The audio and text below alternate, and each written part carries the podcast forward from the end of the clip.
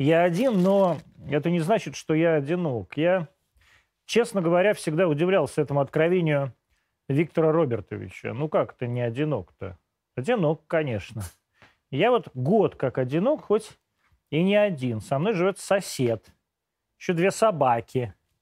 Я бесконечно собираю у себя дома сабантуи и суаре. Лишь бы это одиночество не прорвалось, не уничтожило меня изнутри. Не сожрало, как червь. Ну, не могу я в одиночестве. Не то, что тебе не с кем спать, тебе не с кем засыпать. Тебе не то, что не с кем поболтать, тебе помолчать не с кем.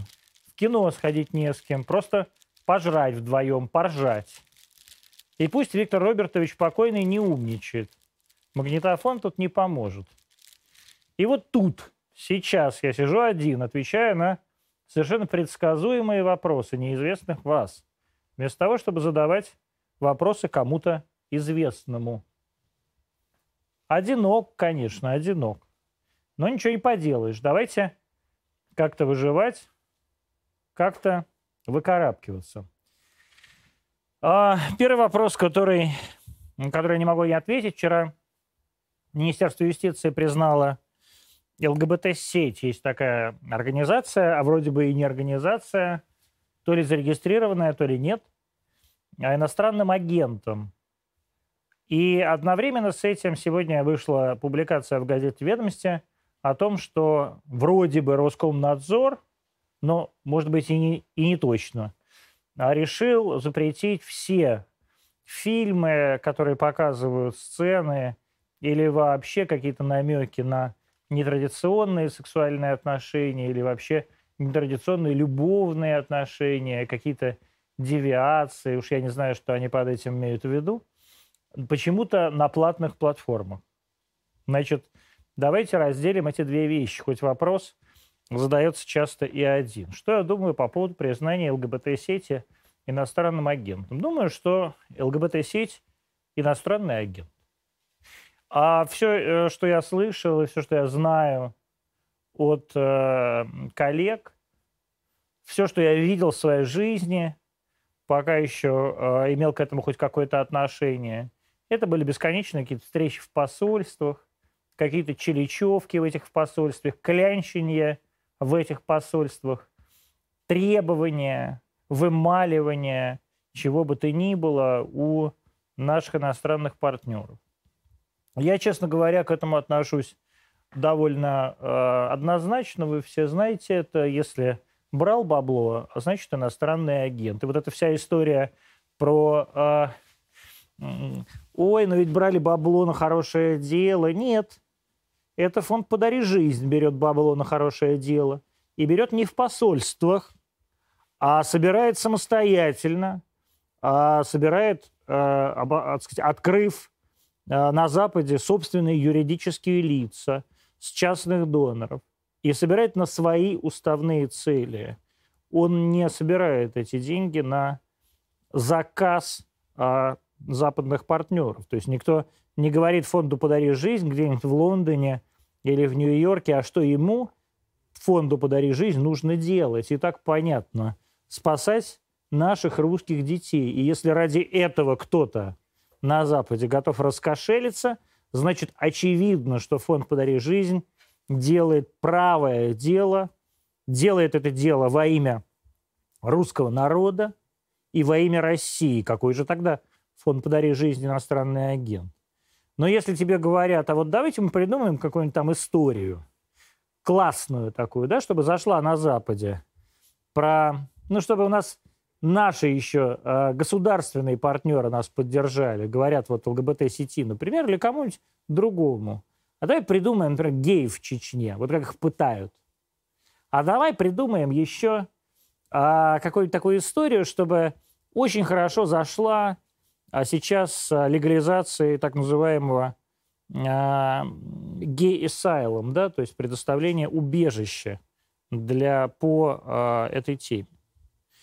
А, и тут мы видим, что, собственно говоря, сейчас происходило и происходит с большим, огромным скандалом вокруг вот этого самого убежища в Соединенных Штатах Америки, которым заинтересовалась Федеральная миграционная служба США, и стало понятно, что огромная часть дел, большинство таких дел, если, если честно, не все такие дела, это абсолютная фикция. Люди сами а, пририсовывали себе фингалы, люди сами кидались на этот ОМОН, чтобы фингал получить, люди рассказывали о том, о, ужас, как им не предоставляют а, лекарства, если у них а, ВИЧ, это что вы мне не, не рассказывайте, все вам предоставляют. Прекрасно. Люди врали, люди врали в глаза миграционным федеральным офицерам, и сейчас за это, рас, за это расхлебывают. Поэтому я, я считаю, что если э, действительно у так называемой российской ЛГБТ-сети есть э, западное финансирование, оно есть, значит, они, конечно же, э, вне всякого сомнения, иностранные агенты. И вне всякого сомнения, если они иностранные агенты, значит, если они брали эти деньги, берут эти деньги, и если эти деньги брались а на специально сформированные на Западе заказы, значит, никто не сделал больше для уничтожения российского ЛГБТ-движения, чем вот э, эти вот люди. Другое дело, вот это вот история с Роскомнадзором. А вам что, не имется, что ли? Вот у меня такой вопрос. Вам что, заняться нечем? Вы серьезно полагаете, что вообще кто-то из людей небогатых, не взрослых, не готовых каждый месяц тратить по 10 долларов на какую-нибудь вот эту платную платформу, он вообще, э, так сказать, способ... на это обратит внимание? Вы правда считаете, что подростки или люди, в большин... большинство российских граждан что-то слышало про эти, про какой-нибудь Иви, про Яндекс, что там, Кинопоиск, про Море ТВ, про что-нибудь еще, или, прости господи, про платят ежемесячно за Netflix, как я вот, например. Вы вот на полном серьезе так думаете? Или вам хочется вновь вернуть эту тему во всероссийский дискурс? Если вы хотите вернуть тему а, ущемления прав ЛГБТ а, во всероссийский, во всемирный дискурс, если вы хотите помочь вот тем самым иностранным агентам, то вы молодцы. Вы выполняете этот самый заказ. Если вы действительно сейчас будете развертывать и вновь эскалировать эту тему, как вы это делали в 2013 году, значит, вы получите то, что вы получили в 2013 году, значит, на каждом шагу руководителю страны, любым другим официальным лицам, министру иностранных дел, будут э, задавать эти вопросы. А как вы пытаете там у себя а, всевозможных, а, так сказать, геев и лесбиянок. Как вы отказываете им в гражданских правах, как вы их ущемляете, как они у вас сидят по подвалам, как вы их а, рубите на кусочки. И это все будет а, ежедневно транслироваться во всех международных новостях. И виновником эт, этому, вот эт, этой трансляции будете вы, которые зачем-то по непонятной причине – решили заняться совершенно бесполезной и ненужной темой. Вы бы лучше, дорогие друзья, коллеги мои, занялись реально а тем, что вам э, по-настоящему предписано законодательством. То есть контролировать международные интернет-платформы бы надо. Google, Facebook, Instagram, Twitter. Вот это было бы хорошо. А то опять, вот вы рассказывали всем, как вы на миллиарды их оштрафуете гордо. А опять мы вчера видели штраф а, в 2 миллиона рублей. 2 миллиона рублей. А Телеграм наш русский получил штраф в 4 миллиона рублей. Ну, молодцы, постарались. Хорошо. Отлично отработали. И за, заодно, заодно еще запретите какой-нибудь э, фильм «Назови меня своим именем», который из-за вас на торрентах посмотрят, а теперь в 10 раз больше, чем вы вообще в жизни кто-либо когда-либо увидел бы. Ну, то есть, мне кажется, что есть это какой-то, какой-то тоже специальный заказ, и, может быть, от, как раз от российской ЛГБТ-сети. Вот все, что я по этому поводу могу сказать. А мое личное мнение по этому поводу известно. Я, знаете, э, в, своих, в коммунальных квартирах пожила, как говорила главная героиня э, фильма, вернее, не главная героиня, а одна из героинь фильма «Москва слезам не верит». Теперь вы живите. А если вы хотите бороться за свои права, идите и боритесь за свои права. Если вы хотите как бы за гражданские партнерства бороться, идите и боритесь за гражданские партнерства. И это вот хоть с каким-то партнерством разобраться не могу, не то что с гражданским. Да, я сижу один перед вами, пью вискарь, могу, имею право, поскольку, так сказать, никого здесь нет. Антон, как вы относитесь к интеграции России с Беларусью? Значит, друзья, я все время по этому поводу говорил, выступаю и буду выступать. Я не считаю Белоруссию страной отдельной. Я считаю э, так называемую Белоруссию шестью а, областями Российской Федерации. И, как мы видим, к этому дело и идет. То есть вот это так называемое объединение да, а, наших стран в союзное государство, это, конечно, никакое не союзное государство, а просто а, то, что называется в бизнесе слияние и поглощение. Наконец-то, аксиос. А очевидно совершенно, что России нужно а, придумать, как это дело, так сказать, оформить, а Белоруссии надо придумать, как это дело переварить хотя бы ментально. Да, и, так сказать, Александру Григорьевичу Лукашенко, человеку, который привык воспринимать шесть русских областей как свою собственность, надо как-то тоже э, с этим делом смириться. Это дело э, не быстрое, но мне кажется, к 2023 году оно завершится полнейшим успехом. И мы, наконец, увидим, что в России есть и Запад, а не только северо-запад и юг. А, наконец, мы увидим прекрасно, это я вот говорю как западный русский, как человек генетически на 80%, если не на 90%, ну хорошо, да, на 80% состоящих вот оттуда, из смеси западных русских и балтийских народов, вот я, наконец, увижу свои земли в составе своей же страны. И я буду счастлив. А в тот момент, когда это произойдет, поверьте мне, я буду плакать от счастья целый день а, и петь «Боже, царя храни». А, добрый вечер. Посоветуйте, куда поступать на журналистику. Друзья мои, не поступайте на журналистику.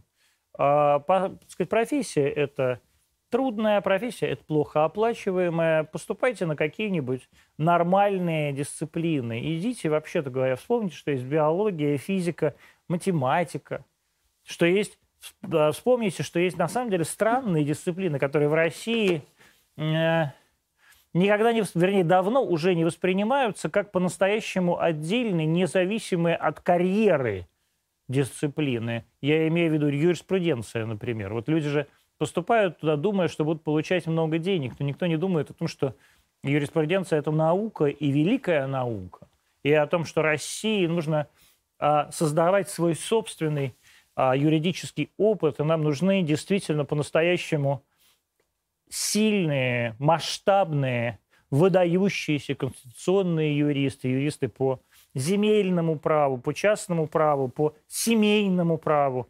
И это все, чего мы сейчас лишены. Я вас поэтому умоляю, не идите вы на журфаки, эти чертовы, они никому не нужны.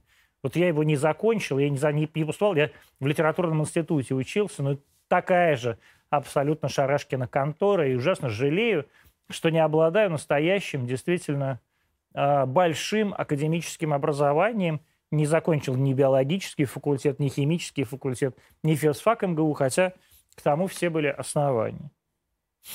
А что вы думаете по поводу регулярных драк иммигрантов? Ну, на самом деле, мигрантов, никакие не иммигранты. Это, вот, так сказать, э, а, геи, русские геи в Амстердаме, иммигранты.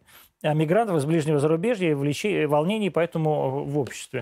Что я думаю? Значит, во-первых, я хочу поддержать Маргариту Симонян, которая честно, открыто, когда сейчас была история известная вам, в Москве, когда четверо бандитов напали на семью, да, и совершенно очевидно, и это, так сказать, будет доказано в суде вне всяких сомнений, пытались а, эту семью убить, поэтому статья там сейчас покушение на убийство. Честно назвала национальность этих людей. Причем я точно знаю, как Маргарите, которая этническая армянка, а, хотя русская армянка, да, родившаяся здесь, в России, было тяжело сказать, что это люди из э, закавказских республик. А как тут же начало, начался скандал, вы знаете, первый, кто выступил против, был Рамзан Ахмадович Кадыров, который на следующий же день написал очень примирительный пост. А мы, конечно, должны об этом говорить, потому что если мы не будем об этом говорить, то люди э, выйдут на улицы со штыками, люди с вилами выйдут на улицы, и будут настоящие этнические погромы. Государство должно открыто говорить о том, что да, этническая преступность есть, да, этническая преступность сформирована в России, и, э, так сказать, в России, как и в любой другой стране мира, э, побуждается тяжелыми, иногда невыносимыми условиями жизни – а, вот таких людей, да, людей, которые приехали сюда на заработки, например, остались без работы, или людей, которые приехали сюда на заработки и увидели, что эти заработки, ой, как нелегки, а суммы, которые они получают, ой, как невелики, и гораздо проще ограбить отца с ребенком. А, и, конечно, государство должно делать все для того, чтобы эту этническую преступность а, минимизировать, то есть нельзя ее взять и искоренить, да, она, вон, там, сказать, в странах, в которых э, за этим следят уже там на протяжении столетий, как Соединенные Штаты Америки, не искоренена и никуда не денется. И у нас она никуда не денется. Но то, что мы должны точно совершенно э, это дело пытаться э, как-то взять под контроль, это совершенно очевидно. И мы не должны это скрывать. Мы не должны скрывать, что большинство такого рода преступлений совершаются людьми, приехавшими в Российскую Федерацию на заработки, то есть трудовыми мигрантами или людьми, вовлеченными да, вот в этой трудовой миграции в бандитские сообщества. Точно так же, как в начале 90-х нельзя было скрывать, что у нас этническая преступность, что есть какие-то русские группировки, а есть, например, а, группировки чеченские или азербайджанские. Так было – и так будет. И чем больше мы будем это скрывать, чем больше мы будем врать друг другу, тем опаснее будет развиваться ситуация, и в итоге она превратится в чудовищное гражданское противостояние, в кровопролитие вот здесь, в Москве. И мы этого допустить не имеем права. И именно поэтому только открытость, а только честность, то такая честность, которую действительно, и это смелость, которую проявила Маргарита, а, это э, действительно единственный путь. И тут у меня есть еще один вопрос. Вот тут говорят, «Медуза», нет, такая есть издание, тоже иностранный агент. Ну, не просто иностранный агент, это просто жулики, которые сидят в Риге и на деньги э, Евросоюза делают всякие поклепы. Значит, э, сделала так называемое расследование. Никаких расследований «Медуза» делать уже давно не в состоянии.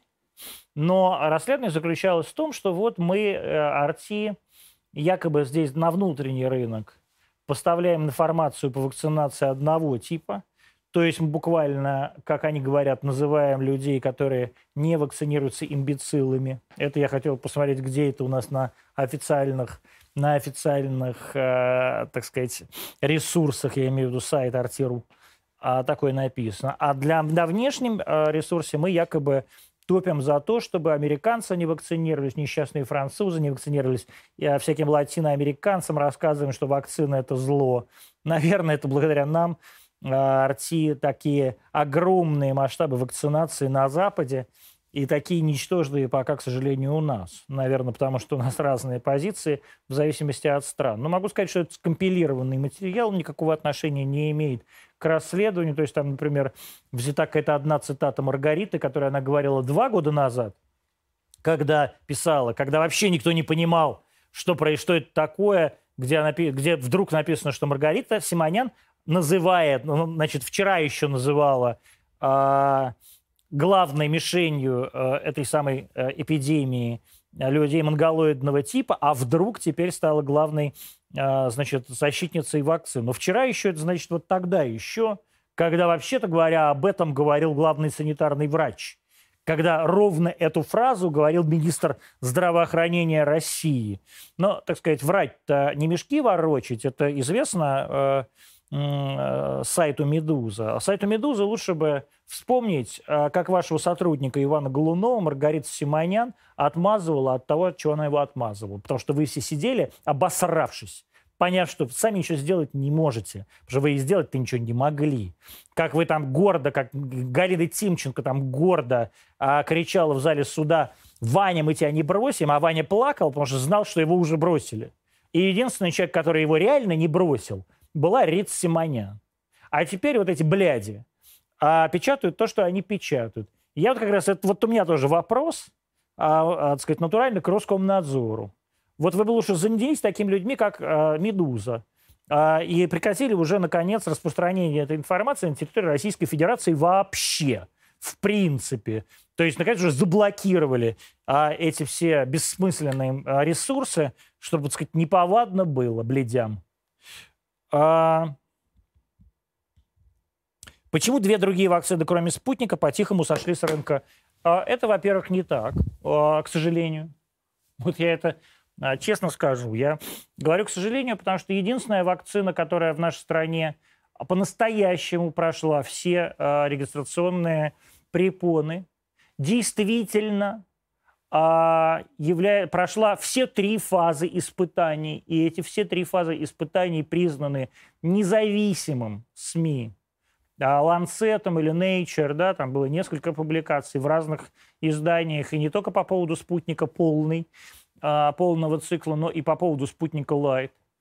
Спутник Light вообще является прототипом, например, американской вакцины Янсен. Она точно такая же, и вот она прямо стырена у спутника. А с другими вакцинами такого не произошло. Мы не видим настоящих взрослых публикаций ни по Ковиваку, ни по Эпивак Короне. Но я сказал, к сожалению, этого не произошло. Я вот сегодня прочитал какую-то заметку – где говорится о том, что Ковивак – это самая популярная среди начальства вакцина. Ну, то есть вам Путин говорит, я привился спутником, а все начальство все равно идет и вакцинируется каким-то этим Ковиваком. Друзья мои, вы следите за президентом. Президент, он знает, что делает-то. Он же не просто так спутником привился. И вы сами тоже мозг включите и сделайте как начальник. Потому что начальник, э, он с людьми умными посоветовался, а вы сами не очень умные. Решения принимать по этому поводу вы не в состоянии, вы не эксперты. В России сейчас есть единственная вакцина, которая по-настоящему является вакциной. Со всех сторон подтверждена. И то, что она не подтверждена Всемирной организацией здравоохранения, у меня по-прежнему вопросы ко Всемирной организации здравоохранения. Вы зачем жрете наши деньги? Убирайтесь вон из России, если вы не способны, а вопреки своим договоренностям с американцами, наконец уже признать очевидное, признать то, что спутник – это вакцина не просто хорошая, а одна из лучших, если не лучшая в мире. Я знаю прекрасно, как вы проводили так называемую экспертизу нашего уфимского предприятия. Если бы вы посмели такое сделать себе а на заводе Pfizer, вас бы американцы просто стерли с лица земли. Прям натурально. Закатали бы в тепленький американский асфальт. Но с американцами вы себе такого позволить не можете. Можете почему-то позволить себе с русскими. Потому что, наверное, русское, так сказать, профильное министерство зачем-то, так сказать, выпол... зачем-то вас защищает. И у меня тогда вопрос к русскому профильному министерству, к министру здравоохранения. А, мурашка. А вот вы говорили нам еще полтора месяца назад, что все вопросы решены, и, вак... и вакцина будет признана очень скоро. Где признание-то? Ну где оно? Когда будет? Время идет, а нет ни, даже, даже, даже и близко никакого признания. Что сделало Министерство здравоохранения для этого? Что сделало Министерство здравоохранения для того, чтобы реально договориться с ВОЗ, реально договориться с коррупционной вот этой мафией западной, а, а это, конечно, коррупционная мафия, все эти Пфайзеры, все эти там модерны, это прямо огромная коррупционная при этом еще крышуемое американцами лобби, то есть здесь нет вообще никаких сомнений. И я просто не буду, не могу вам рассказать действительно подробности вот этой, э, вот этой так называемой проверки, потому что, ну, как бы это конфиденциальная информация. Но поверьте мне, то есть там все люди обалдели. И единственная ошибка, которую совершило руководство э, РФПИ и руководство вот этого самого уфимского предприятия, когда все это видели, а это мягкость, которую они проявили. Они на все это смотрели, хлопали глазками и говорили «да, да, да». А надо было что сделать? Надо было с охраной этот ВОЗ выставить, лишить их виз и к чертовой матери выслать их из страны. Вот прямо в один день, чтобы их не было на территории великой нашей Руси, этих гаденышей. А, Антон, как вы являетесь э, так, дискредитируют ли незаконные натянутые уголовные дела со стороны силовиков российскую власть? Я не понимаю, о чем идет речь. А, что конкретно имеется в виду? Какие незаконные уголовные, натянутые уголовные дела? Кто за этим стоит? Я правда не понимаю, что вы имеете в виду. Действительно, э, сейчас идет огромная такая большая кампания по борьбе с коррупцией. А вы, когда вот вы выходили за своего Лешу Навального, вы не кричали, что там, сказать, за то, что вы хотите бороться с коррупцией? Вы не с ней, что ли, бороться собирались? Вот у вас начали бороться с коррупцией. На самом деле нет никого более ожесточенно, более системно и более понятно борящегося с коррупцией, чем российское государство сейчас. То есть можно сейчас, конечно, улыбнуться, но это они борются просто с теми, с кем им выгодно. Они борются с теми, кого они видят. Потому что понятно, что нельзя взять и посадить, арестовать всех. Просто, к сожалению, не сталинские времена. У нас вон просто сажать некуда. Садилка, знаете, высохла, а слава богу. И страна наша, так сказать, демократическая и ответственная. Просто так людей не сажают. Но действительно людей каких-то сажают, и я не вижу в этом ничего, так сказать, ужасного, я не вижу в этом ничего страшного. И более того, э, всему миру сажают, и по всему миру сажают за экономические преступления. Я... Вот у меня дома недавно был человек, а, в гостях, который просто все время говорил, вот, Путин, Путин, кровавый режим, кровавый режим, а при этом все время постоянно говорил, нет, ну я-то, конечно, налоги не плачу. Нет, но я-то, конечно, стараюсь вообще, э, так сказать, э, всячески, вся, всячески обходить э, все налоговые схемы и так далее. А, и это вот бесконечная такая русская тема. Да, и он был за Навального, естественно. То есть вот Навальный, вы Навального, суки, закрыли, но я, конечно, налоги не плачу. Вот эта история, так сказать, в Америке, она бы вызвала какое-то не то что недоумение у человека, который бы все это слышал, а просто, ну, как бы человек бы позвонил тут же в налоговую, налоговую, налоговую инспекцию. Честно говоря, я жалею, что сам тоже не позвонил в налоговую инспекцию, и с человеком не, разби, не разбирались уже какие-то другие люди. Хотели бы вы создание цифрового паспорта здоровья гражданина, где потенциальный партнер с твоего согласия может посмотреть твой ВИЧ-статус, хламидия и прочее? Я не понимаю, в чем... Во-первых, а, вы, а почему потенциальный партнер должен смотреть паспорт? У вас потенциальный партнер просмотрит паспорт, вашу прописку там, и так далее. Вы показываете ему, говорите, вот вы мой потенциальный партнер, Ефрем. Вот вам мой паспорт говорите вы, он говорит, о, Галина, как классно, спасибо вам, я наконец увидел, где вы прописаны. Но, честно говоря, во-первых, у нас есть медицинская карта электронная, и в этой медицинской карте недавно вскрылось э, то, что в нее попадают абсолютно все, включая и ВИЧ-статус. Я э, по поводу ВИЧ-статуса у меня совершенно понятная как бы история. Если вы э, пьете таблетки, значит, у вас и нет никакого ВИЧ-статуса. Он как бы является вашим не просто частным делом, а а даже уже и вас самого не касается, да, то есть, поскольку вы точно не являетесь тем человеком, который может а, ВИЧ передать. То есть а, в данной ситуации а, пейте таблетки и раздавайте таблетки, и давайте таблетки. Здесь у меня очередной вопрос к Министерству здравоохранения. А вот был в начале года решение такое, его озвучивал даже у меня в интервью Татьяна Алексеевна Голикова по поводу того, что э, всем э, людям, вне зависимости от прописки, на, по месту их нахождения будут выдавать терапию. Где терапия? -то? Где? Кому вы даете? Как?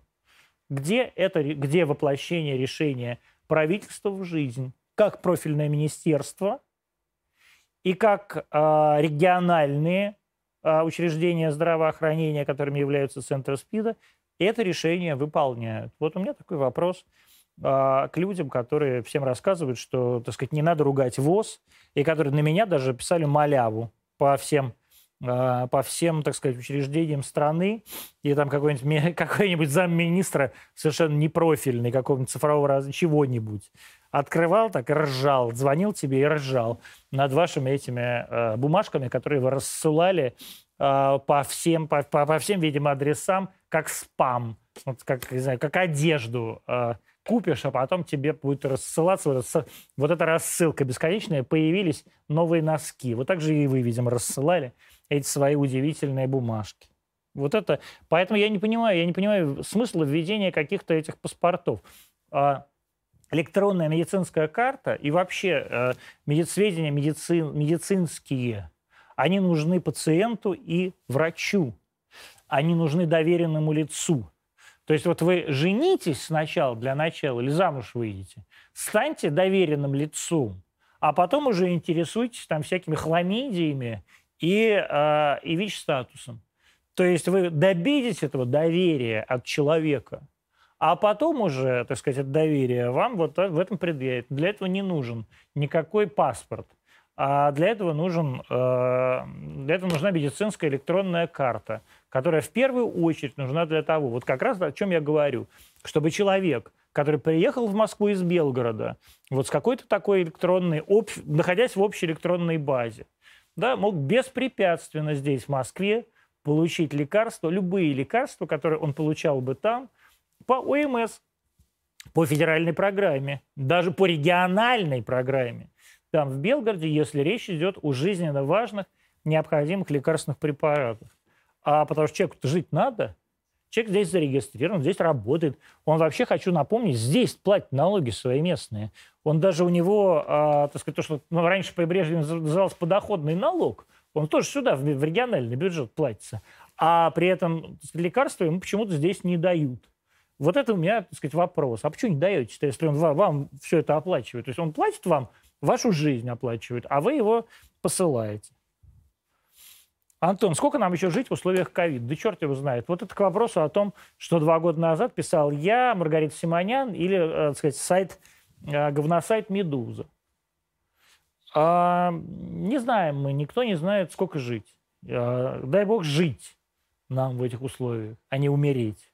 Мы видим, как люди умирают, мы видим, как смертность. Вот сегодня, например, было заседание, совещание э, у Михаила Владимировича Мишустина по ВКС, где все докладывали об успехах. Вот, говорил Сергей Семенович Собянин, у нас на 14% за время вот этих вот выходных упала выявляемость. Ну, естественно, она упала, выявляемость. Люди, люди уехали, они перестали, перестали ходить и выявляться. Но при этом всего там на сколько? На 1% или на 2% а, упала госпитализация. То есть на самом деле не упала. А это значит, что реально людей в, а, в лечебных учреждениях меньше не становится, а тяжелых случаев становится все больше и больше.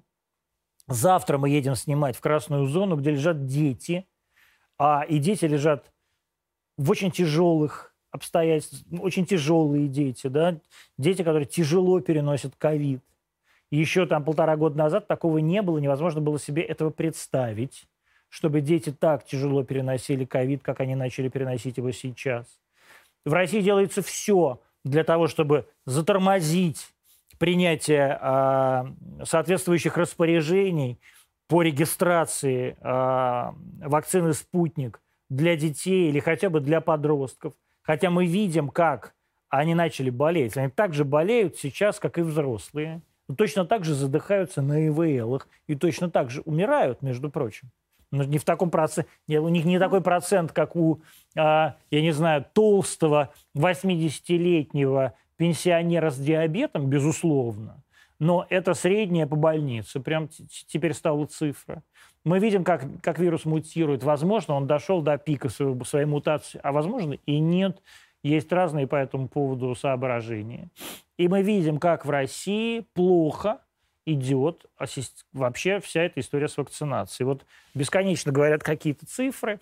Знаете, вот вы, опять же, то же самое Минздрав говорит какую-нибудь цифру. 40 миллионов привитых от гриппа. Где?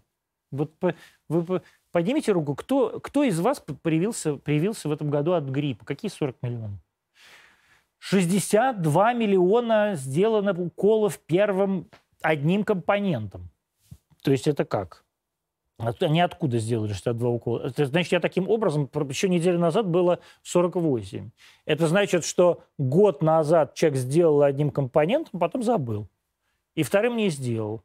А самое главное, мы видим, что А человек сделал а, полгода назад прививку, прививка перестала работать, антитела перестали, так сказать, а, выделяться, и он либо переболеет, может быть, легче, либо ему надо ревакцинироваться. То есть, при чем тут первый компонент? При чем тут 62 миллиона? Мы должны говорить о том, сколько у нас вакцинировано не за все время, а сколько у нас полных, а, полный, полную стадию вакцины сделали в течение этого полугода. Потому что полгода уже дальше дальше не считается. И вот здесь давайте и смотреть, в каком состоянии у нас находится так называемый популяционный иммунитет, куда мы идем, к чему мы придем. Пока мы видим, что мы ни к чему не приходим. Пока мы видим только, так, только то, что президент удивляется. Умные люди, они прививаются. Вот вчера какие-то граждане Брянской области, вот мне показали сегодня видео, какие-то женщины там на фоне какого-то памятника ветеранам Великой Отечественной войны обратились к Путину. Вот, батюшка царь, ты наш гарант Конституции, не а, сделай так, чтобы нас не прививали. Ну что должен был сделать губернатор Брянской области? Значит, это незаконное, абсолютно точно никак не санкционированное массовое мероприятие. Манифестация, вот если бы это были а, поклонники Навального, их бы завтра прям, вчера прям повязали. Но нет, никого не повязали. И вот что должен был сделать губернатор Брянской области? Конечно же, всех задержать, всех в обезьянник, и прям в обезьяннике всех привить. Прям насильно всех привить. Но, к сожалению, я уверен, что губернатор Брянской области сам с удовольствием на это смотрел и сам вместе с женой там это все как-то думал, как бы нам это все классно сейчас показать, что вот оно, большинство народа, оно вот такое, оно вот оно Русь-то изначальная, да? А, вот оно от земли-то мнение, вот показать, вот оно отсюда и идет. И вот у нас государство на это и смотрит, ну, вернее, какие-то люди из государства. Да, вот кто-нибудь говорит, давайте запретим, запретим там какой-нибудь фильм, а, а, я не знаю, Антониони а, в, на i.ru потому что там произносится слово гомосексуализм. А еще можно запретить, кстати, Ильфа и Петрова, там Елочка-людоедочка слово гомосексуализм употребляла, очень слово так себе, не алло, запретное слово. Потому что так у нас считает большинство. А еще у вас большинство вот так считает. А еще у вас большинство считает, что вас конкретно надо расстреливать всех, потому что вы богатые. Вешать надо. Вот вы даже думаете, что вы платите там какие-то 2% дополнительно, а НДФЛ вот в этот самый детский фонд «Круг добра», а за это, вот за эти 2% вас большинство людей в нашей стране хочет убить, потому что они не такие, как вы. Так вот, вот, это, вот это главная задача власти на самом деле. Сохранить этот баланс между большинством и меньшинством и помнить, что все большинство состоит из меньшинств. А здесь очень важно не идти на поводу ни у одних, ни у других. То есть, не, безусловно, не превратить так, как это сейчас превращается там, в социал-демократическом западном мире, да, где, э, там, я не знаю, католическим священникам э, рассказывают, как они должны венчать гей-пары. Нет. Задача государства – сохранить баланс, сделать так, чтобы хорошо жилось и тем, и другим – и не рассказывать, что так не бывает. Так, друзья мои, бывает. И должно быть. Хорошо должно быть всем. И в этом наша с вами, в первую очередь, задача. Вот таких людей, в том числе и как я. А... Почему в России так мало сил, отстаивающих, как вы сказали, консервативный либерализм или центризм? Я имею в виду красивое, идеологически выверенное отстаивание, потому что люди не понимают, что такое а, консервативный, что такое консервативный центризм. Люди не понимают, потому что людей, каждый человек всегда а, хочет куда-то, куда-то, куда-то броситься в какую-то сторону, либо направо, либо налево. Его человека шатает. Это абсолютно нормальное состояние человеческое. Да? Человек не способен стоять прямо. Вообще, так сказать, в буддизме вот это понятие срединного пути, понятие Мадхьяна Пратипад, это самое сложное понятие. Знаете, и по нему мало кто из а последователей Будды ты мог пройти, да? Это вообще такое, как бы путь бодхисаттвы. И обвинять в том, что кто-то с этого срединного пути а, упал на обочину, свалился, куда-нибудь вправо или влево, довольно глупо.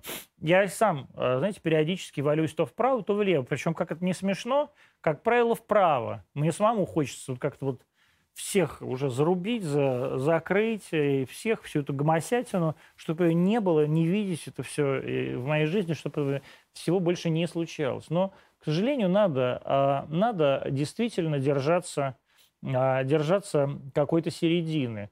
Очень трудно держаться середины. Я вот попытался а, тут э, за свои собственные деньги восстановить храм в одном из, Подмоск... в одном из э, городов нашей страны. И э, я тут совершенно ни при чем. Я сразу сказал, я знаю все про нашу Родину Великую. Я сказал, давайте мы это тайно сделаем, чтобы никто не знал, чтобы сейчас не началась вот это вот, гомосейки идут в, в нашу церковь там и так далее. Но нет, почему-то это, так сказать, э, э, реши, как бы решили сделать публично. Это не я решил сделать публично. И все, и тут же началась истерика, как я и предупреждал. И вот что теперь с этим храмом будет? Ничего с ним не будет. Он также будет в руинах. В руинах он так и останется. И я тут совершенно ни при чем.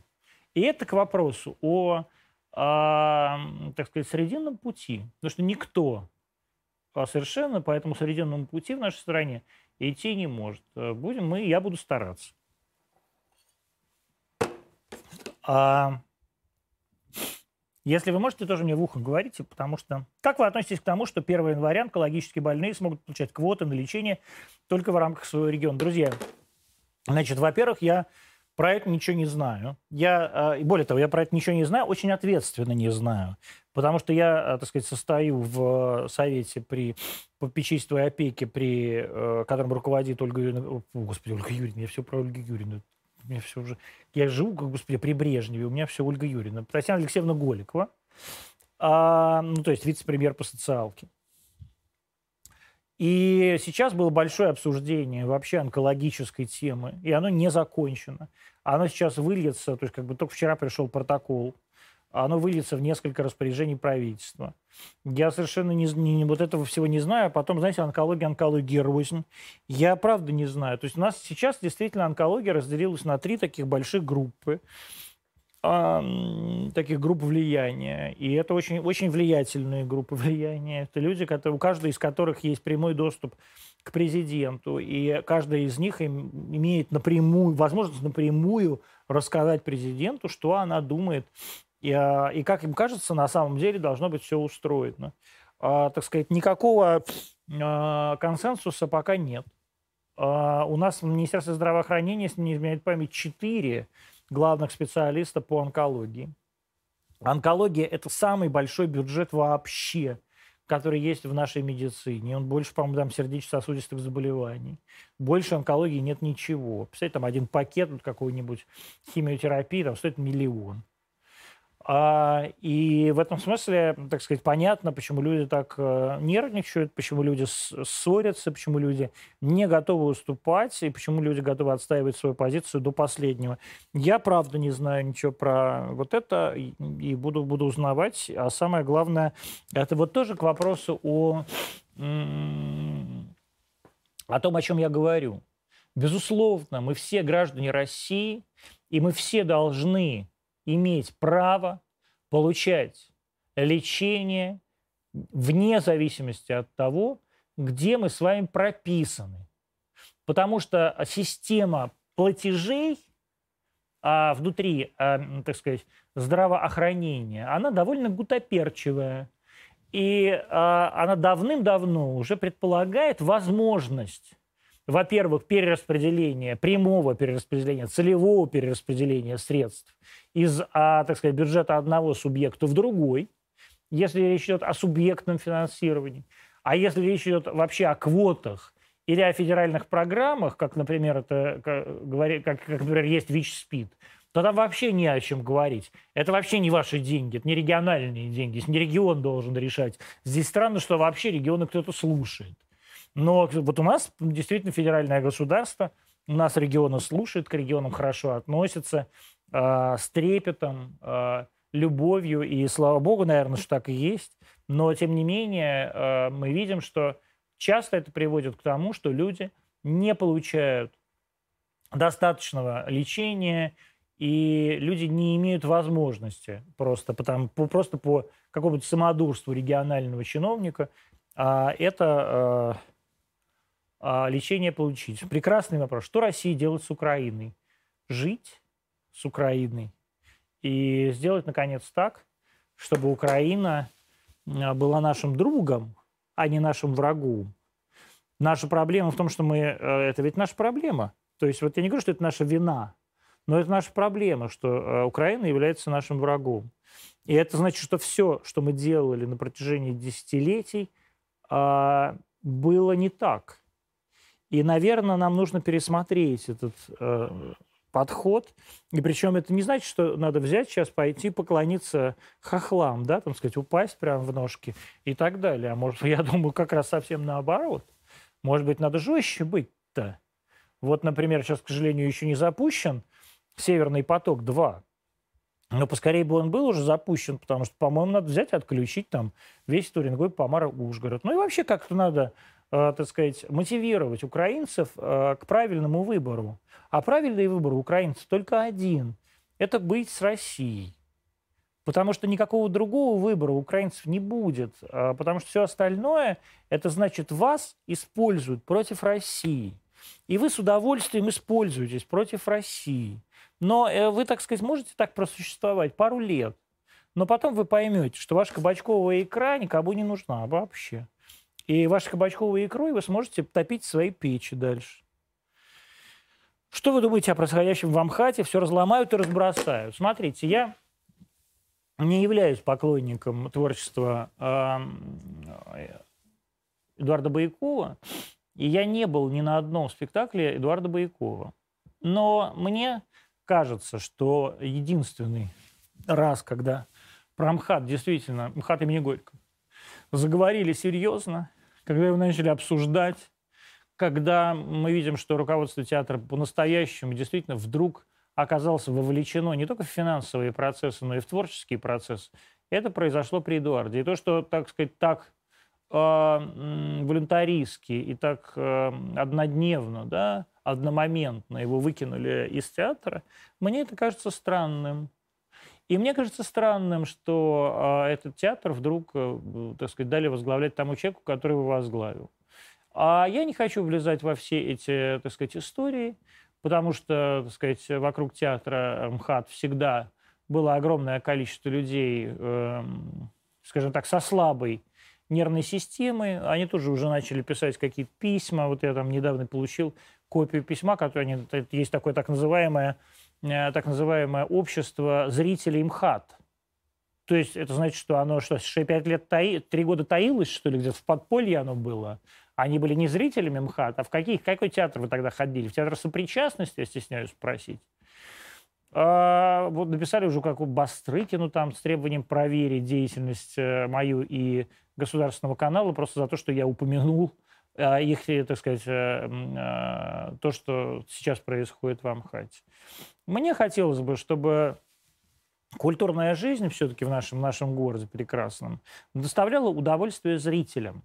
И чтобы у зрителя а, была возможность, у разного зрителя, была возможность это удовольствие получать. Я очень сомневаюсь, что при нынешнем, только что назначенном руководстве – это удовольствие хоть у какого-то зрителя будет. Может быть, кроме одного, того самого, которого назначили. А вот э, Россия, значит, украинский журналист Роман Цымбалюк, живущий в Москве, обсирающий россиян. Почему к нему так лояльные? А почему его не выслали как Мирзализ... Мирзализаде?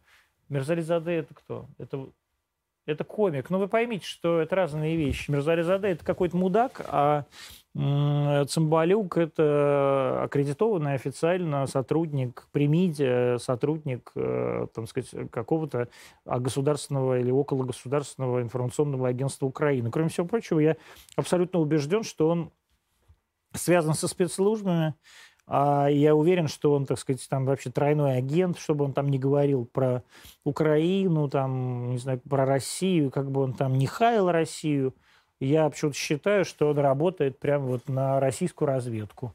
Я этого не знаю, но Вот действительно, это единственный вывод, который я могу сделать. И это, мне кажется, знаю, как бы точно так же считают все граждане Украины, которые знают его фамилию. Вообще он, так сказать, не, не то чтобы самый популярный, я не понимаю, почему вы про него вспомнили. Что я думаю про поводу Лося и Рашкина? Я считаю, что господину Рашкину надо было бы э, все-таки заниматься э, государ... сказать, законотворческой деятельностью, а не осенью охотиться на лосей э, в запретных зонах. Я таких людей, как Рашкин, знаю много. Это вот такой классический типаж, такого русского упыря.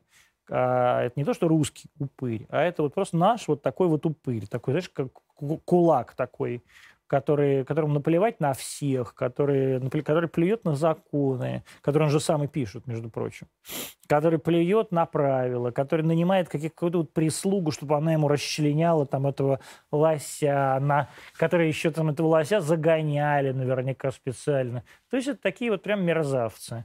Я считаю, что если Рашкин ответит прям по всей строгости закона, будет замечательно. Я бы еще, честно говоря, на месте фракции КПРФ от него отрекся, а на месте Государственной Думы лишил бы его э, государственной, думской депутатской неприкосновенности, чтобы у него э, чтобы были все возможности прямо с ним разобраться во всей строгости Уголовного кодекса. Как вы считаете, возможно ли как-то решить проблему с имущественным расслоением, связанной, связанным с территорией проживания? Нет, я считаю, что невозможно. И э, если это не удалось э, ни одной крупной стране в мире, да, от э, Соединенных Штатов до Китая, почему вы считаете, что это, что это решим мы? Очевидно, что есть регионы бедные, очевидно, что есть регионы богатые. Очевидно, что есть столицы, а, в которые во всем мире, это не только вот, ой, все поехали в Москву, какой ужас. Все поехали в Нью-Йорк точно так же. Или все поехали в Гуанчжоу, Пекин, Шанхай – а, или а, Гонконг. А, люди хотят жить хорошо, люди хотят жить ближе к центру, люди хотят иметь возможность а, нормальной работы, нормального обучения для своих детей, нормальных условий жизни. И, соответственно, они бросают те регионы, в которых они живут, лучшие люди переезжают из своих регионов, оставляя в своих регионах э, тех, кто этими регионами управлять или управляться с этими регионами не способен. И с каждым днем это имущественное расслоение будет все больше и больше. Мы видим, что несмотря на огромное количество усилий, в том числе усилий нашего правительства и усилий лично президента по поводу всей э, э, такой национальной, региональной программы, дело не то, чтобы очень сильно движется к решению этого вопроса. Да, мы можем а, открыть завод, производящий самолеты в Комсомольске на Амуре, но это не значит, что в Хабаровском крае принципиально решится проблема. Мы можем открыть самолет, там, не знаю, другой самолет-строительный завод в Иркутске, но это не значит, что у вас, несмотря на то, что Иркутская область это огромный промышленный регион, да, там от Иркутска до Братска. А это не значит, что люди в Иркутской области станут жить серьезно лучше. А как эту ситуацию исправить, совершенно непонятно. А боюсь, что проходящая сейчас перепись населения покажет нам, что это расслоение на регионы, оно стало все а, заметнее. И мы увидим, если увидим, что какие-то регионы становятся все более и более желанными, потому что в них лучше климат, лучшая сказать, инвестиционная обстановка, соответственно, лучшее качество жизни, лучшее качество жилищной площади и так далее. Мы увидим, как быстро они растут, и, соответственно, тогда мы увидим, как быстро начинают погибать регионы, за счет которых растут вот эти вот а, райские кусочки на территории Российской Федерации. Почему-то вот спрашивают мое отношение к игумену Петру Мещерину. Я прекрасно отношусь к игумену Петру Мещеринову. А, я считаю его выдающимся а, священником, я его считаю выдающимся переводчиком. Он прекрасный композитор. И чем, чем больше таких людей в церкви, как игумен Петр Мещеринов, тем совершенно очевидно лучше будет церкви, хотя я стараюсь как-то в церковь, в, церк... в церковные вопросы не залезать. Про что? Весь чат просит про отношение к Пелевину. Друзья мои, я не читаю книг Пелевина уже 15 лет, потому что они все одинаковые. Это один... Мне кажется, это уже делает не, пишет не писатель, а искусственный интеллект. Поэтому у меня нет никакого отношения к Виктору Олеговичу. Я не, не интересуюсь книгами Пелевина, не, не покупаю книги Пелевина и не играю в компьютерные игры. Я взрослый человек. А, так. Что, а что вы думаете про будущее Афганистана? Легализуются ли талибы? Ну, конечно, легализуются. Они уже легализовались, талибы. Талибы – это уже, э, так сказать, официальная власть в Афганистане, и мы видим, как легко они сменили, так сказать, американских вот этих э, там, э, американские власти и купленных э, американцами афганцев, да, как это произошло за день.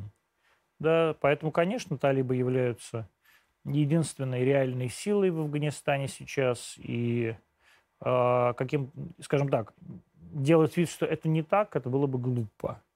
С одной стороны, и с другой стороны, э, знаете, кидаться в объятия к э, движению, которое признано террористическим у тебя в стране, это то, по меньшей мере, недальновидно. Я считаю, что то, та позиция, которую сейчас занимает Министерство иностранных дел и вообще России по этому поводу, она самая правильная. Ну, честно сказать, такую позицию занимают абсолютно все э, какие-то цивилизованные страны в мире. То есть мы де-факто признаем, э, признаем эту власть. Ну а что ж, мы дураки, мы же, не, мы же как, как, как, несмотря на то, что про нас думает издание «Медуза», мы же не имбецилы.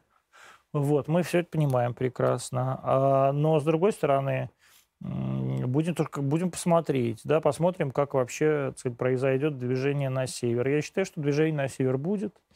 Я считаю, проблема Талибана и вообще проблема Афганистана в том, что вот эти так, так называемые афганские власти – воспринимают северные а, прилегающие к республике типа Таджикистана, Туркменистана и на самом деле Узбекистана, что самое важное, как поле своей деятельности, да, и как территории а, своего влияния, и у них для этого есть основания. Потому что они как бы в основном своим, в своем либо этнические пуштуны, либо этнические узбеки.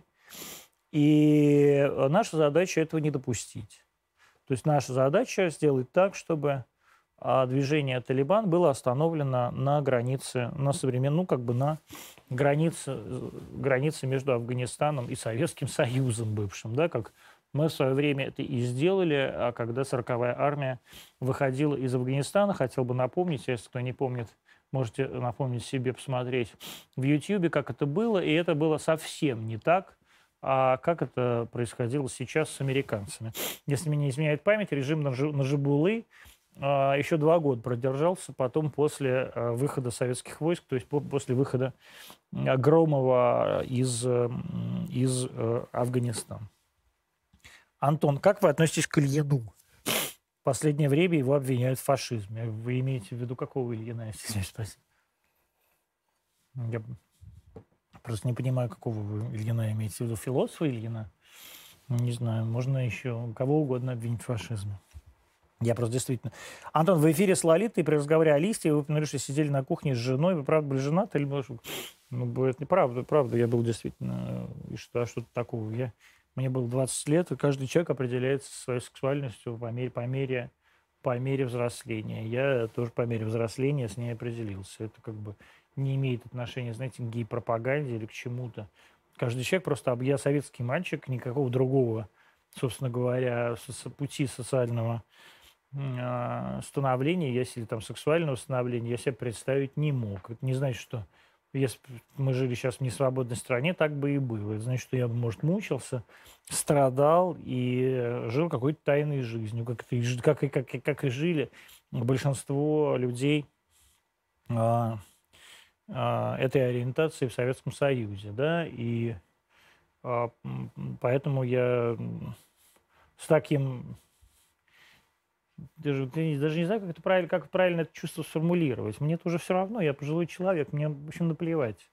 а, как вы там будете, что вы там будете делать с этими фильмами на своем Иве, какие вы там будете законы о гей-пропаганде очередные принимать. Мне, правда, плевать уже на это. Я, я в общем, к, я как бы к этому не имею уже никакого отношения. Как я вообще не, я вне ориентации нахожусь. Я а, сплю с собачками, со своими в обнимку.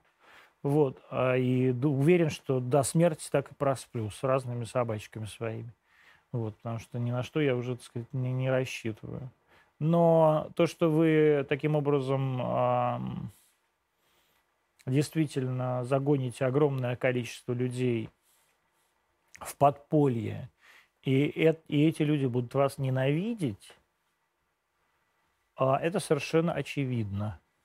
Хотите ли вы, чтобы эти люди вас ненавидели? Нужна вам сейчас эта ненависть в России? Вообще, хотите ли вы порождать ненависть? Или все? Это я вот ко всем отношу. Ко всем этот вопрос задаю. Или хотите вы порождать любовь? Или хотя бы равнодушие? Это вот у меня такой главный вопрос, который на самом деле я задаю и себе. И какое чувство я хочу вызывать у а, людей. И тут последний вопрос. Из кого лучше получился президент, из Прохорова или из Собчак? Если бы выбор был только из этих двоих. Ну, очевиден ответ на этот вопрос. Михаил Прохоров – это человек, который умеет управлять э, любыми, любого масштаба организациями и процессами, а Ксения Анатольевна Собчак не способна управлять даже собственной семьей.